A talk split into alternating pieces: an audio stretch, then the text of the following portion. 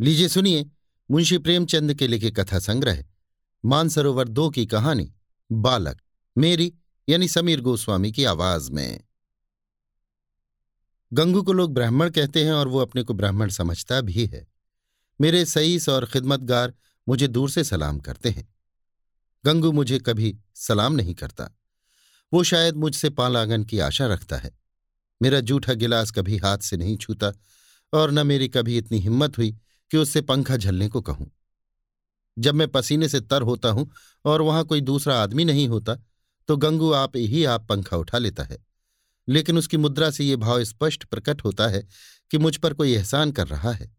और मैं भी न जाने क्यों फ़ौरन ही उसके हाथ से पंखा छीन लेता हूँ। उग्र स्वभाव का मनुष्य है, किसी की बात नहीं सह सकता। ऐसे बहुत कम आदमी होंगे जिनसे उसकी मित्रता हो। पर सईस और खिदमतगार के साथ बैठना शायद वो अपमानजनक समझता है।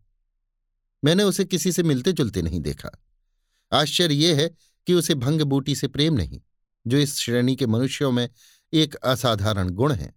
मैंने उसे कभी पूजा पाठ करते या नदी में स्नान करने जाते नहीं देखा। बिल्कुल निरक्षर है, लेकिन फिर भी वो ब्राह्मण है और चाहता है कि दुनिया उसकी प्रतिष्ठा और सेवा करे और क्यों ना चाहे। जब पुरखों की पैदा की हुई संपत्ति पर आज भी लोग अधिकार जमाए हुए हैं और उसी शान से मानो खुद पैदा की हो तो वो क्यों उस प्रतिष्ठा और सम्मान को त्याग दे जो उसके पुरखों ने संचय किया था? ये उसकी बपौती है।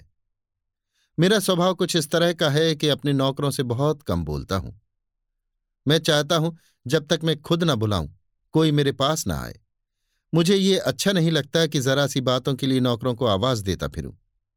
मुझे अपने हाथ से सुराही से पानी उडेल लेना, या अपना लैंप जला लेना, या अपने जूते पहन लेना, या अलमारी से कोई किताब निकाल लेना। इससे कहीं ज़्यादा सरल मालूम होता है कि हींगन और मैकू को पुकारूं। इससे मुझे अपनी स्वेच्छा और आत्मविश्वास का बोध होता है।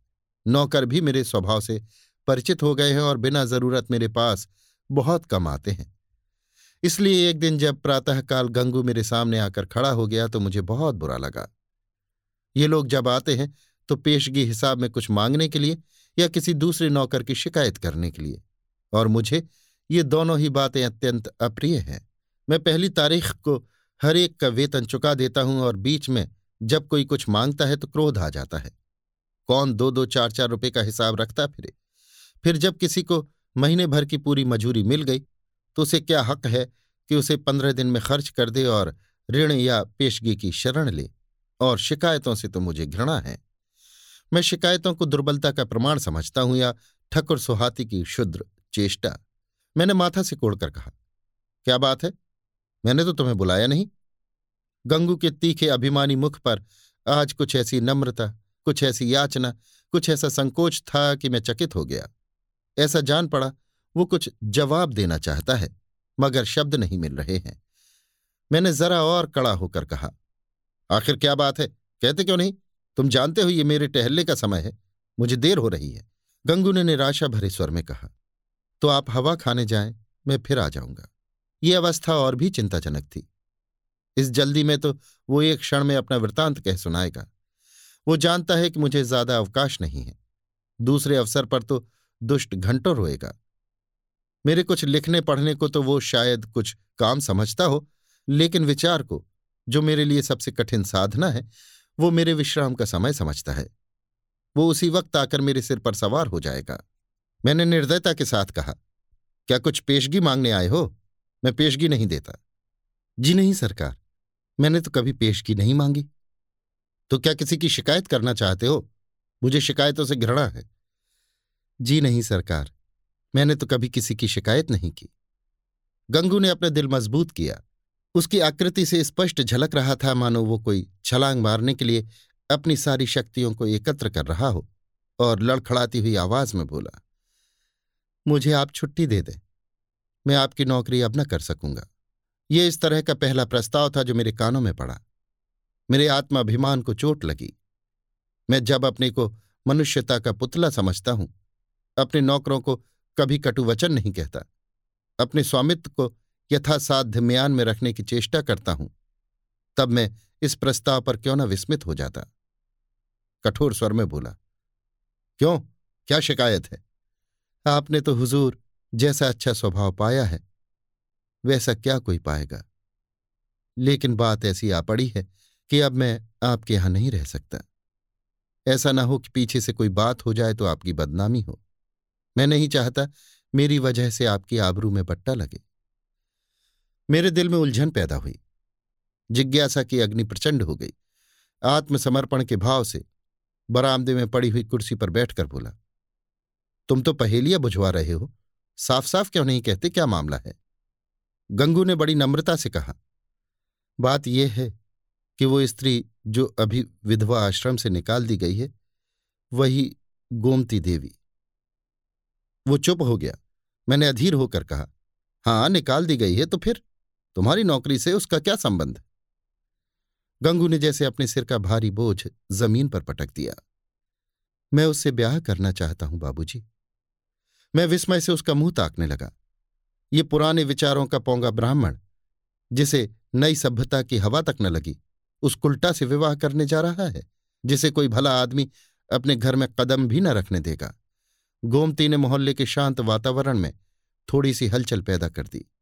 कई साल पहले वो विधवाश्रम में आई थी। तीन बार आश्रम के कर्मचारियों ने उसका विवाह कर दिया था। पर हर बार वो महीने पंद्रह दिन के बाद भाग आई थी। यहाँ तक कि आश्रम के मंत्री ने अब की बार उसे आश्रम से निकाल दिया था।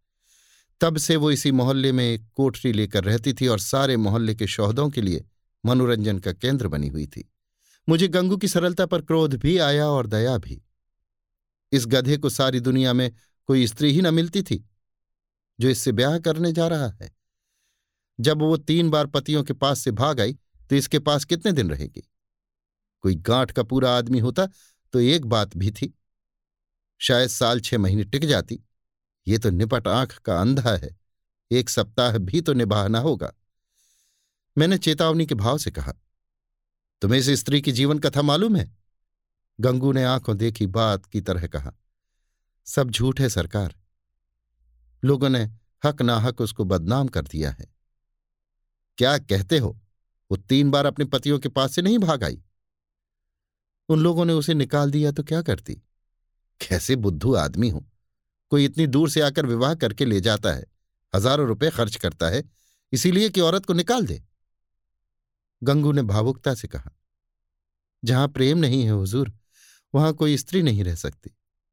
स्त्री केवल रोटी, कपड़ा ही नहीं चाहती, कुछ प्रेम भी तो चाहती है।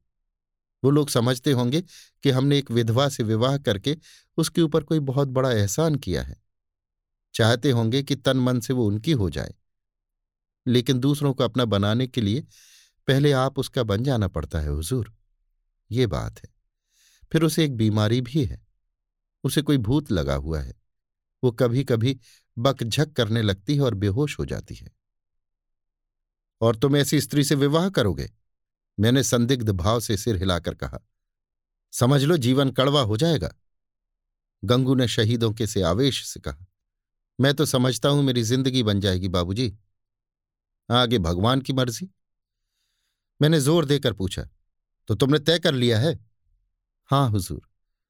तो मैं तुम्हारा इस्तीफा मंजूर करता हूँ। मैं निरर्थक, रूढ़ियों और व्यर्थ के बंधनों का दास नहीं हूँ। लेकिन जो आदमी एक दुष्टा से विवाह करे, उसे अपने यहाँ रखना वास्तव में जटिल समस्या थी। आए दिन टंटे बखेड़े होंगे नई नई उलझने पैदा होंगी। कभी पुलिस दौड़ लेकर आएगी, कभी मुकदमे खड़े होंगे। संभव है चोरी की वारदातें भी हों। इस दलदल से दूर रहना ही अच्छा। गंगू शुद्धा पीड़ित प्राणी की भांति रोटी का टुकड़ा देखकर उसकी ओर लपक रहा है। रोटी जूठी है, सूखी हुई है, खाने योग्य नहीं है, इसकी उसे परवाह नहीं। उसको विचार बुद्धि से काम लेना कठिन था।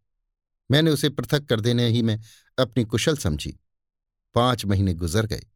गंगू ने गोमती से विवाह कर लिया था और उसी मोहल्ले में एक खपरेल का मकान लेकर रहता था।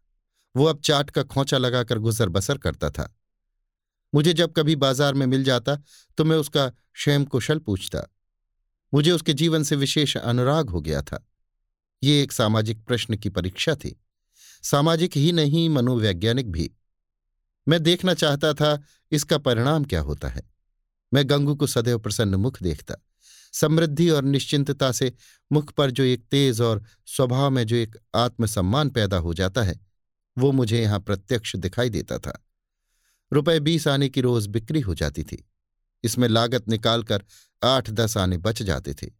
यही उसकी जीविका थी। किंतु इसमें किसी देवता का वरदान था। क्योंकि इस वर्ग के मनुष्यों में जो निर्लजता और विपन्नता पाई जाती है, इसका वहाँ चिन्ह तक न था। उसके मुख पर आत्मविश्वास और आनंद की झलक थी, जो चित्त की शांति से ही आ सकती है। एक दिन मैंने सुना कि गोमती गंगू के घर से भाग गई है। कह नहीं सकता, क्यों मुझे इस खबर से एक विचित्र आनंद हुआ? मुझे गंगू के संतुष्ट और सुखी जीवन पर एक प्रकार की ईर्ष्या होती थी। मैं उसके विषय में किसी अनिष्ट की, किसी घातक अनर्थ की, किसी लज्जास्पद घटना की प्रतीक्षा करता था। इस खबर से ईर्ष्या को सांत्वना मिली। आखिर वही बात हुई जिसका मुझे विश्वास था। आखिर बचा को अपनी अदूरदर्शिता का दंड भोगना पड़ा।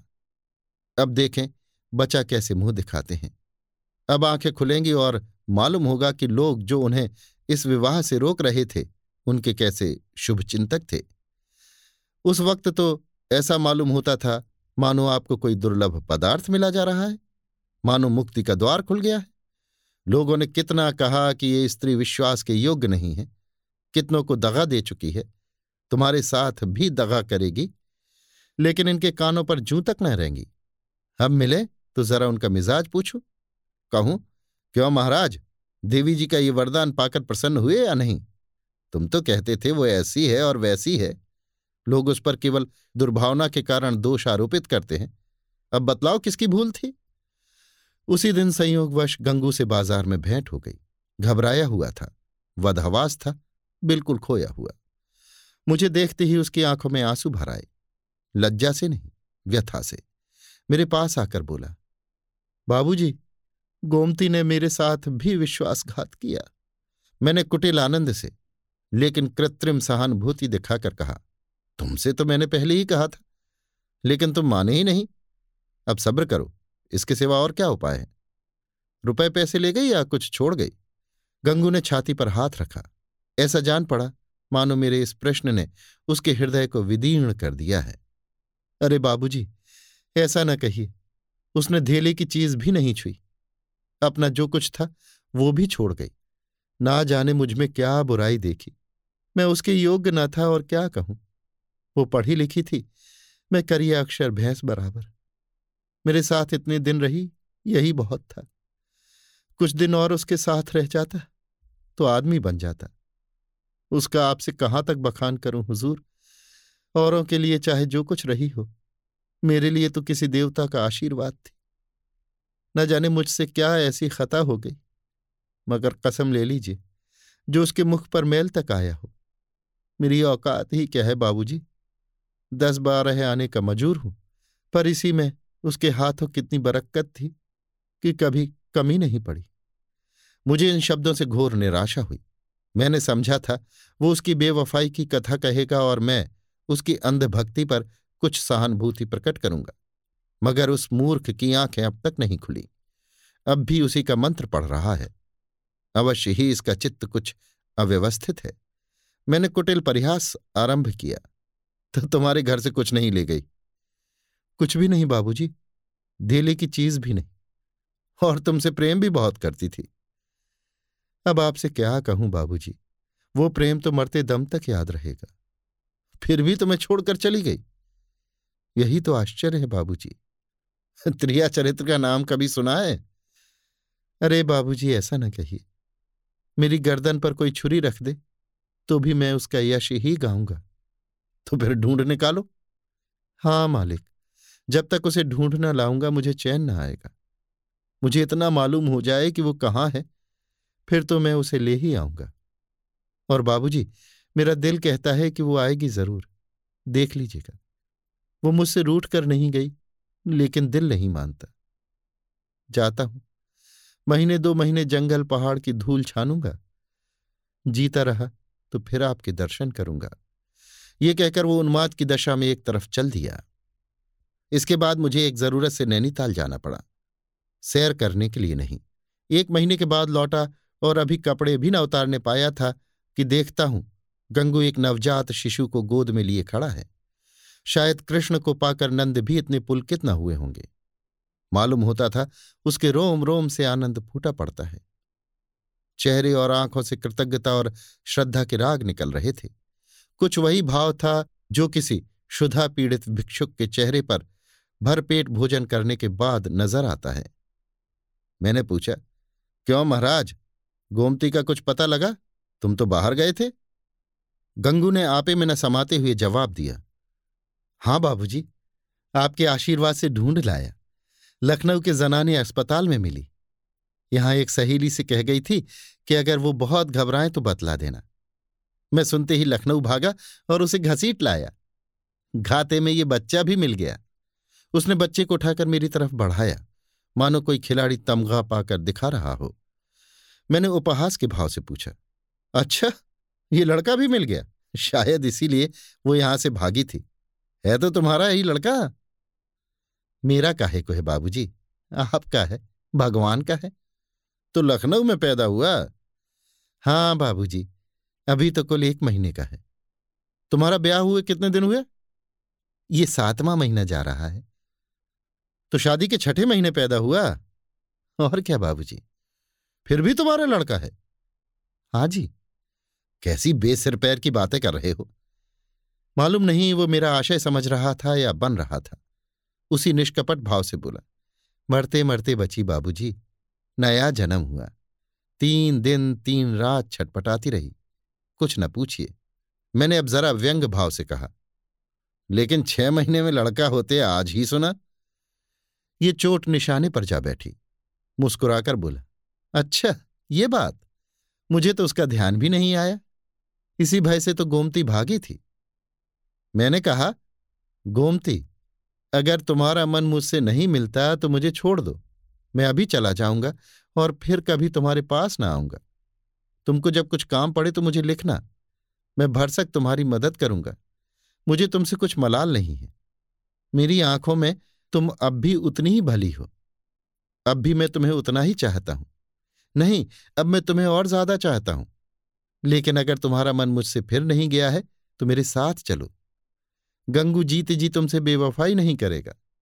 मैंने तुमसे इसलिए ब्याह नहीं किया कि तुम देवी हो, बल्कि इसलिए कि मैं तुम्हें चाहता था और सोचता था कि तुम भी मुझे चाहती हो। ये बच्चा मेरा बच्चा है, मेरा अपना बच्चा है। मैंने एक बोया हुआ खेत लिया तो क्या उसकी फ़सल को इसलिए छोड़ दूँगा कि उसे किसी दूसरे ने बोया था?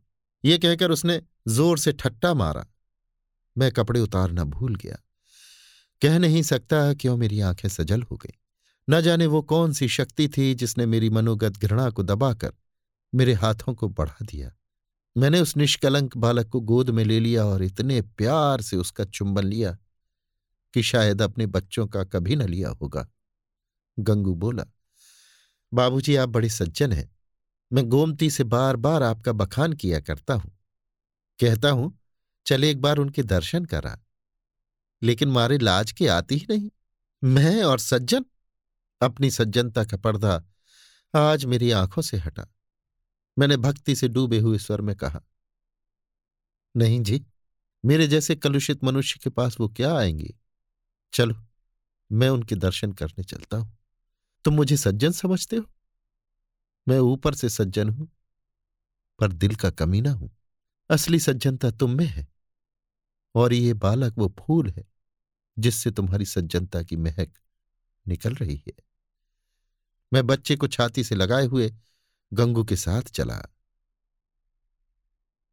अभी आप सुन रहे थे मुंशी प्रेमचंद के लिखे कथा संग्रह, मानसरोवर दो की कहानी, बालक, मेरी यानी समीर गोस्वामी की आवाज़ में।